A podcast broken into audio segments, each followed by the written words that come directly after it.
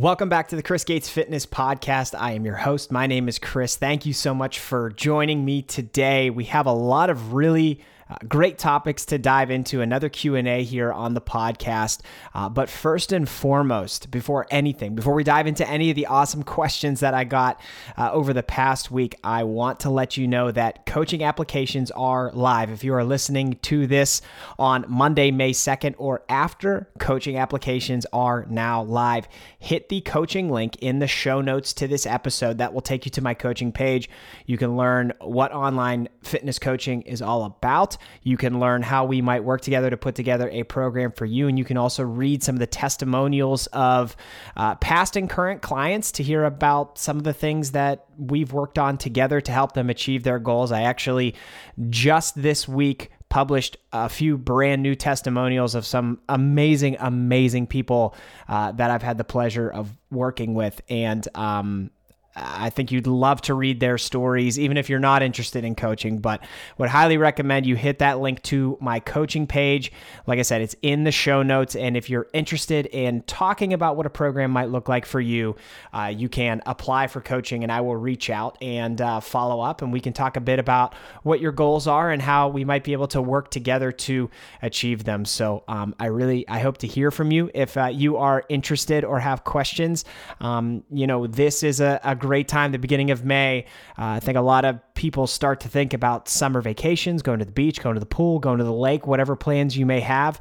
Um, and slimming down, building muscle, burning fat, looking your best for all of those uh, events that you have coming up. And if that sounds like you, I would love to help you get there. Really, what my goal is is to uh, help people learn how to do this stuff the right way and make change make sustainable lifestyle habits change that is going to last you uh, for the duration of your lifetime. The, the the biggest thing that I stress with anybody that comes into my coaching program is that I not only want you to make progress while we're working together, but I want to see you maintain that progress long after we've stopped working together. And uh, how we achieve that in large part is making this as much of an educational experience as it possibly can.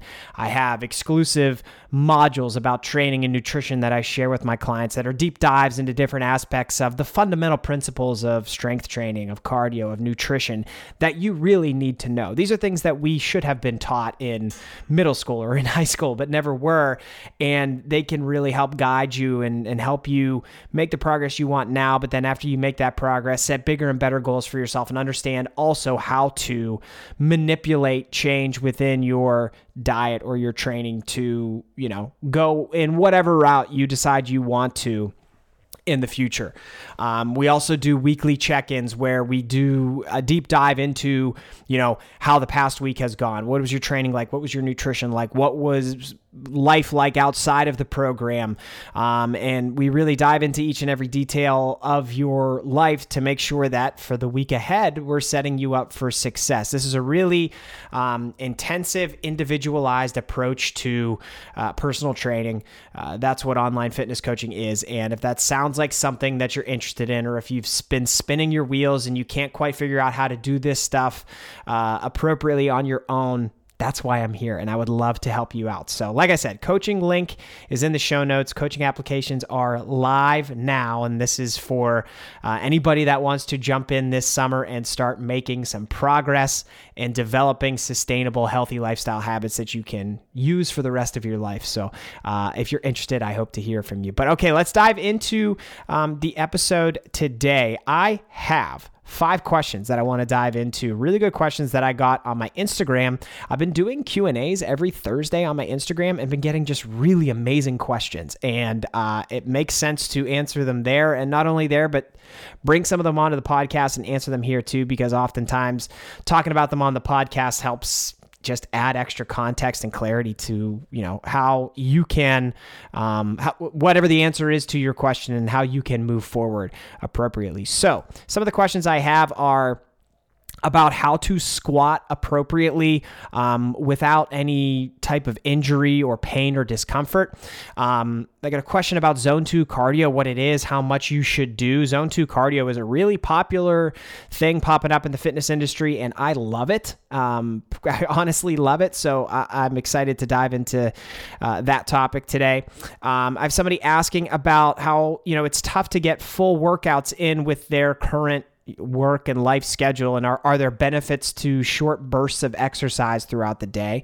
Um, somebody saying i can't keep my heels on the ground when i squat and is that okay? So we'll talk a bit about mobility and then finally, tips on how to achieve your first push up. If you can't do a push up or if you want to get better at push ups, we're going to dive into what the progressions can look like to help you either nail that first push up or build up your strength with push ups. So, super excited to dive in, and uh, I won't read you through any more promos. Let's just get right into it. Okay, question number one No matter how light or heavy I squat, I always pull a bustle. I always pull a muscle in my back. Do you have any tips or alternatives? And um, I don't necessarily have alternatives. Like, this it probably depends on i'm going to guess that this is like you're doing a barbell back squat and um because otherwise I suppose you could hurt your back doing other types of squats, but that's probably you're probably having a back issue because you're loading up a bar with a decent amount of weight, putting it on your back to squat.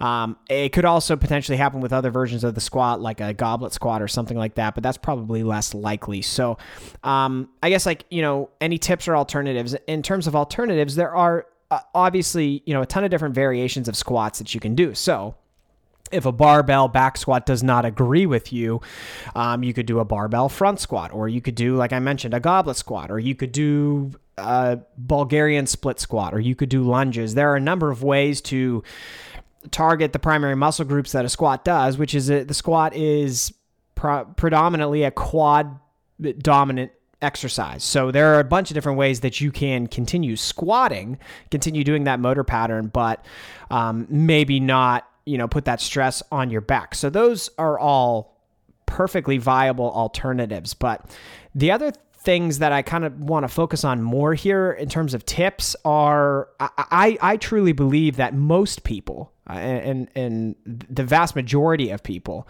um, should probably be able to do a squat like this. You should probably be able to put a bar on your back and squat um, without pain. And now that's not the case. The majority of people probably, you know, have some work to do to be able to do that, and that's understandable. And there's a way to work you in that progression, but like we all should be able. There are a number of motor patterns that everybody should be doing. One of them is squatting. I also say pressing, rowing, pulling, stuff like that. Um, so I would really rather than like try and do a different type of exercise, I would rather you focus in on your own mobility and try and maybe pinpoint why this might be happening, why you might be having the issue where you pull a muscle in your back. Um, could it be because you have problems with hip mobility or knee mobility or ankle mobility? Because even though it's your back that's getting hurt, it could be getting thrown off because something in your lower body isn't moving right, which is putting more stress and more weight on your back. And then you're hurting your back when you squat. Um, or it could uh, also be an upper body mobility issue where you know you just have a tight back, and I, have had this happen before where um, I have a tight. I tend to have personally a tight mid back, a tight thoracic spine. And I have to regularly do stretches to um, help just keep that area loose enough that I can move well. And that's pretty common. You know, like nowadays, so many of us work at desk jobs where we're just sitting all the time. You, you need to do some mobility so that you're not all tightened up and hunched over. So, that that could be playing a role here too is is that you may have a back mobility issue or something like that what i would recommend you do to address this is lighten the load and try recording yourself doing the movement. Record yourself doing a few sets of squats from di- different angles. You could do one from straight on, do one from the side, do one from an angle behind you, uh, just to get a look at how your ankles are moving, how your knees are moving, how your hips are moving, um, and how your back positioning looks while you're squatting because this is something that's super easy to do and and I do this with clients all the time and and and it's so beneficial because a lot of people have never actually seen themselves do an exercise. You can look at yourself in the mirror at most gyms, but like to actually see yourself from multiple angles, like a personal trainer would do, we now have the technology to be able to do that set by set. You can record every single set, and after you do a set, look at it. You know what I mean? Um, so I would really highly recommend that you do form check videos for this, this exercise and really any other exercise in your routine that maybe you uh, aren't sure about or you have questions about or you just want to make sure you're doing it correctly and then dive back into that footage and look because oftentimes if you have a recurring problem with a certain exercise or if you're feeling pain with a certain exercise and it continues to happen if you record a few sets at a few different angles and you look at those in depth, I bet you you start to notice some things about your form and technique that you can tweak. And then from there, hopefully you know, again, doing this with lightweight, hopefully be able to dial in that form and technique and then add weight back on over time. Uh, but this is a great example, honestly, of like how having a coach can be super beneficial because I do this with all of my clients. I say, hey, like sometimes I'll put in their program, I want you to record one set of this. It could be like barbell row or a deadlift or a squat or something like that.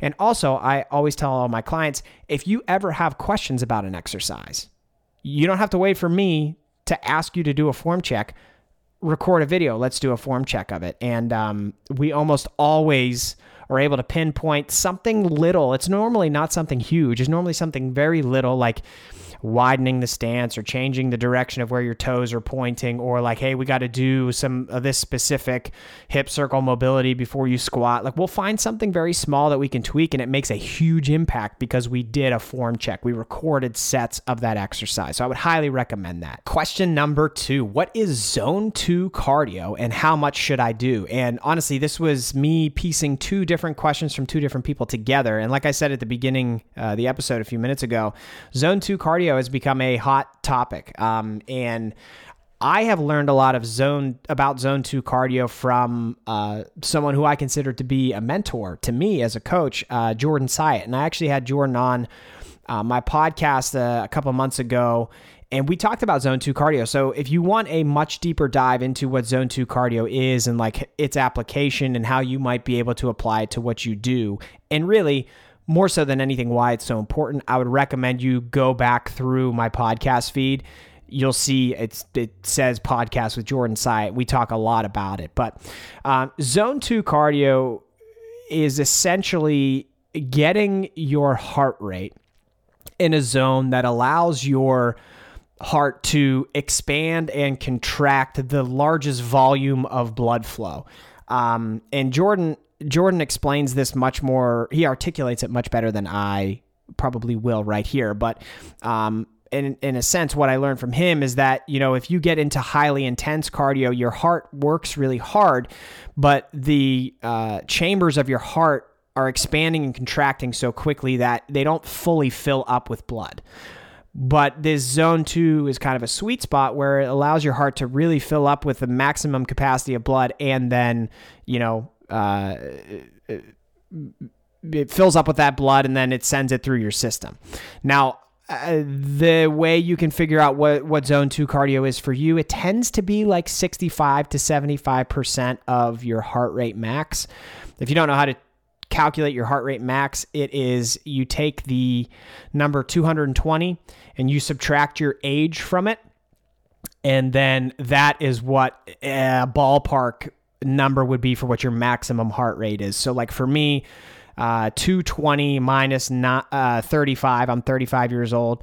220, I'm going to do math on the fly here. 220 minus uh, 35 would be 185, right? Is that right? 185, 95, 05, 15. Yeah. So 185 would be like right around my max heart rate. Uh, and then you would take a percentage of that. So, like if I wanted 65% of my max heart rate, I would take 65% of 185. Um, so that range 65 to 75% of your heart rate max is is generally zone 2 like that's a good ballpark obviously there are individual differences for everybody and and what your current fitness level looks like may make it higher than that or, or lower than that. Uh, but that's a good place to start. Jordan also talked about this talk test, which is a, a you know, it, it's a there are less numbers involved in terms of using this to figure out how to um, figure out your where your zone two cardio is, and it's essentially while you're doing cardio, zone two would be in the range of like you would be able to say around 12 words before you had to take a deep breath in to continue talking. So if you were going on like a fast walk or a, a jog with somebody and you guys were talking while you're doing that jog or that fast walk, every 12 words or so, if you had to take, find yourself taking a deep breath in, that means you're probably in zone two. If it's fewer than 12 words, if it's like 10 or 8 or 6, the intensity of your cardio would be high higher than zone 2 it would be like zone 3 or zone 4 and if it's more than 12 if you're doing 15 or 20 words then you're probably in like zone 1 cardio and that's not intense enough. Um, so those are the general ways you can figure out where zone 2 cardio would be for you. In terms of how much you should do, again, this is going to kind of depend on what your current fitness level is like. It's going to be different for everybody.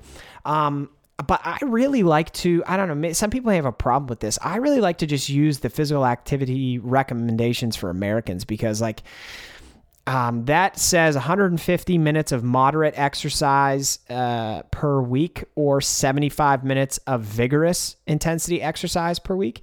And if you take 100, so zone two cardio would be moderate intensity. We're not get, getting high intensity here.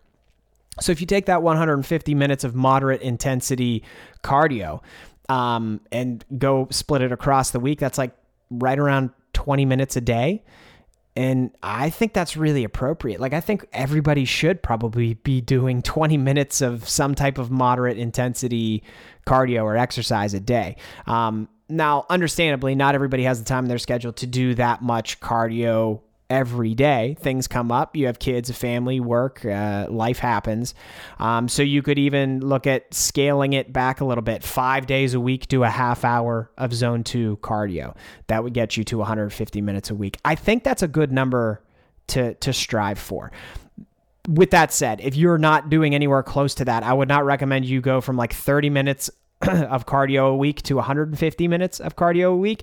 I would recommend that you set some goals along the way to eventually get you to 150 minutes. So if you're doing 30 minutes this week, maybe add 10 minutes a week until you get up to 150 minutes of zone 2 cardio a week. But I think those are good places to start and you will certainly most certainly radically improve your health if you're uh, doing 150 minutes of zone 2 cardio uh, a week and like i said i don't think that that's too much to ask i don't think that that is some crazy amount of cardio uh, that that is unachievable or unrealistic Question number three. It's tough to get in full workouts with my schedule. Are there benefits to short bursts of exercise throughout the day? And in a word, Absolutely. There absolutely are benefits to short bursts of exercise um, throughout the day. And, you know, we've learned a lot recently with new research that's come out about just the health benefits of even walking and how it can dramatically decrease your mortality rate. And obviously, you're not walking all day, right? You probably have short bursts of walking throughout the day where you got to go to the grocery store or you have to go to the mall to pick something up or you have to go pick up your kids or uh, or maybe you actually do go for a walk for 10 or 15 minutes. Short bursts of exercise are absolutely beneficial for your overall health. Um, so we can start right there. First and foremost, for your overall health, it's absolutely beneficial.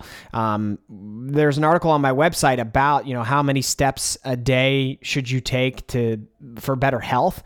And uh, what research has found recently is for every thousand steps more you take a day, your mortality, your all-cause mortality rate, you, the the chances of you dropping dead based on anything reduces by twelve percent. And this goes all the way up to, I think, around 16,000 steps a day. So, taking more steps, first and foremost, is going to be incredibly beneficial for you. Now, if you have other goals like building endurance, building strength, building muscle, um, or even if you want to burn fat, short bursts of exercises still are uh, very beneficial. There's a lot you can do in a 15 to 20 minute strength training session that can have massive benefits. And it's all about the way you structure it, to be quite honest.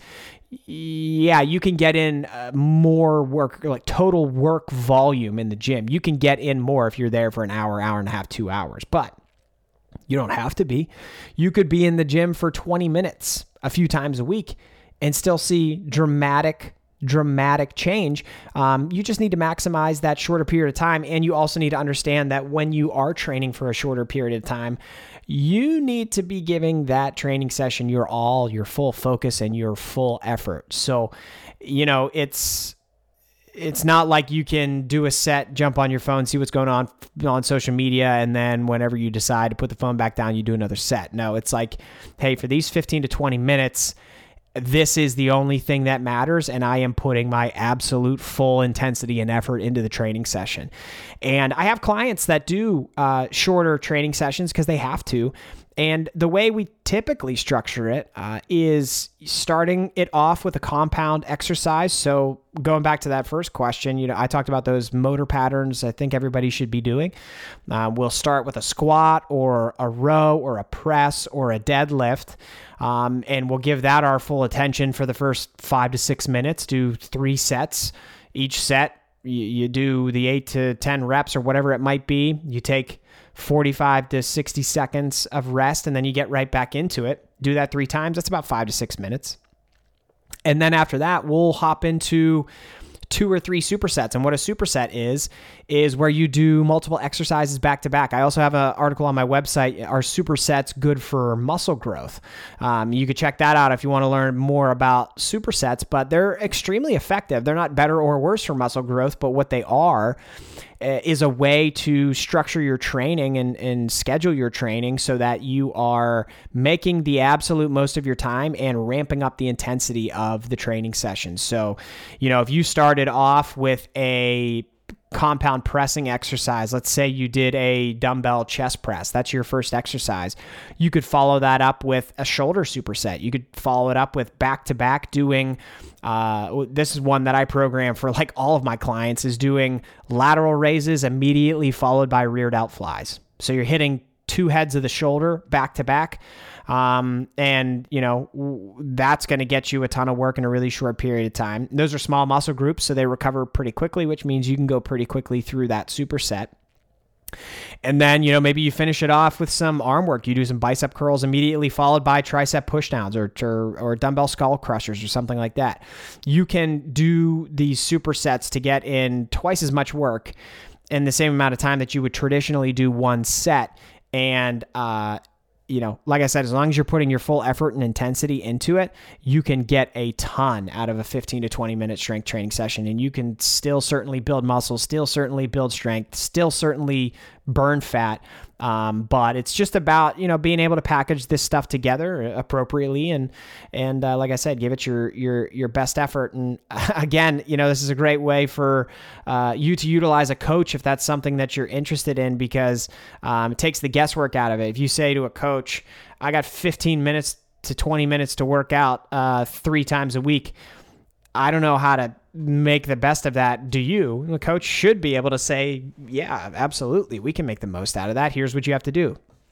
So that takes all the guesswork out of it and just lets you show up, do the work, carve out those 15 to 20 minutes and put your best effort forward. Question number four let's go back to the squat. This question is I can't keep my heels on the ground when I squat. Is that okay? Um, and I think the answer is mostly that's the the answer is mostly no. I would say most of the time for most people, no, you should be able to get to a place where you can keep your heels on the ground when you squat. And if your heels are coming up, it's probably a mobility issue and we need to fix that. Now, there are a decent amount of people who do all the mobility work and still have limited ankle flexion. And you can get past that by buying a squat shoe that is designed to alleviate that that problem. Um, so I guess we can start there. And I'm not thrilled with starting there because I don't think this is the solution. But like I said, for a small percentage of people, you may need to buy a squat shoe with an elevated heel, um, or you could slide some small five pound plates underneath your heels so that your toes are on the ground, but your heels are resting on the weight plate because that elevates your heel. Um, and, you know, that's the elevated heel in the shoe or those five pound plates is probably going to give you an extra quarter inch to half inch uh, of flexion that your ankle can't do by itself. And that allows you to keep those heels stable while you're squatting. Having your heels stable while squatting is really important. So, those are the alternatives. Those are the ways to get around this issue. But I, I wouldn't recommend you start there. I would not recommend you just try and get around the issue. I would recommend you start by looking at your mobility. Talk before about doing form check videos and evaluating how you look while you squat. That's probably a great thing to do here as well. Um, this normally starts with a ankle mobility issue, so you could look up um, different ankle mobility routines to do to not only test what your ankle mobility looks like, but find a way to improve your ankle mobility and then incorporate those types of mobility exercises into your warm up before you squat. And hey, if you're not doing a warm up before you squat, then that's the first place to start. Um, you may just need to simply do an active warm up where you're getting your joints loose so that you can uh, effectively be able to squat. But this is normally a mobility issue. The mobility issue is normally in the ankle joint. Um, sometimes it could be the knee or the hip joint, but uh, normally it's in the ankle joint, and it's something that I would consider right off the bat. Probably, is it okay? No let's try to address it with mobility work. And if mobility work still can't address it, then maybe you go the direction of getting a squat shoe or trying to squat on some five pound plates or something like that. Last question of this episode tips on how to achieve my first push up. I love this question. Push up is so underrated. It is such an underrated exercise. And I think a lot of people discredit how strong you need to be to do a push up because, I don't know, think about the amount of people you know and think about, of all like your best friends and family, how many of them can do a push up? And I'll I'll I'll wait here while you think about that. No, I'm just kidding. I'm not going to make make you sit through silence. But the, I I would assume that very few of your friends and family can actually do a push up right now, and I think um, that's a shame.